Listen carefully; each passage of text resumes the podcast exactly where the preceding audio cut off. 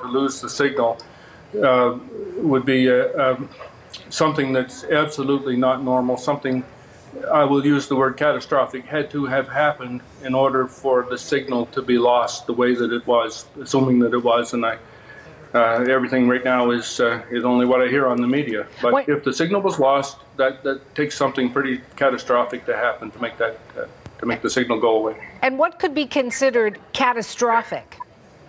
Well, something had to happen inside the airplane, uh, mechanically, or, or or something from the outside hit it. Uh, I know people.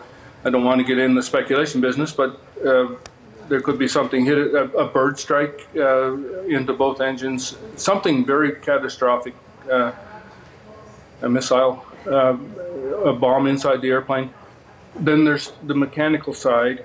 Uh, s- you know, something inside the airplane, I can't imagine what, uh, happened all of a sudden to cause a total electrical failure in that airplane, including both, uh, uh, all sources of electricity, and there's lots of sources and lots of backups. So something catastrophic happened.